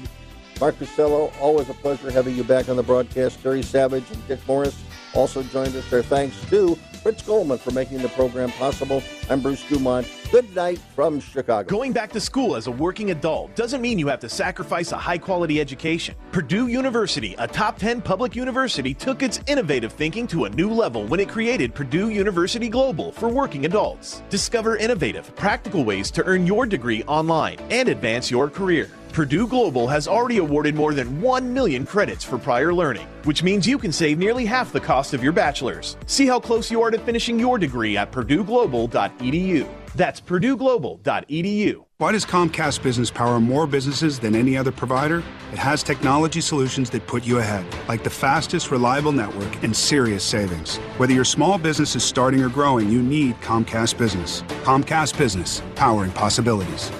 Ask about Comcast Business Internet and Security Edge. Or find out how to get a $500 prepaid card with a qualifying gig bundle. Call or go online today to learn more. Prepaid card offer ends 82822. Restrictions apply. Call for details. Goodbye, bench press. Adios, squat rack. Fare thee well, kettlebell. Hey, Kellen, need a spot? No, Jake from State Farm. I'm just saying goodbye to my pricey gym membership. What? Don't give up what you love. State Farm has options like insuring your home and ride with great rates on both. Nice. Hey, can I buy you a protein shake or a granola bar or. For surprisingly great rates, like a good neighbor, State Farm is there. Call or go to statefarm.com for a quote today. At Jersey Mike's, you can elevate any sub by getting the juice red wine vinegar and an olive oil blend. It's how a Jersey Mike's sub gets its exquisite zing and how bites get boosted. The juice adds a certain something extra, an exclamation on top of the freshly sliced meats and toppings. The kind of exclamation you can eat. Order Jersey Mike's subs on our mobile app and get delivery right to your home or pick up from your nearest Jersey Mike's sub location. Jersey Mike's, be a sub above. It's a bully, but we aren't afraid of a fight. It's elusive, but our focus never fades. It's deadly, but we were born to defeat cancer. You may not have heard of us, but our work has helped millions impacted by cancer. We are the Leukemia and Lymphoma Society. We are leaders in advancing breakthroughs in immunotherapy, genomics, and personalized medicine. This research saves lives. After 65 years of fighting blood cancers, we've arrived at a game changing belief. The cures for cancer are in our blood. The drugs and treatments we've developed for blood cancers have helped people affected by many different types of cancers. We are the Leukemia and Lymphoma Society. Beating cancer is in our blood. Learn more at LLS.org.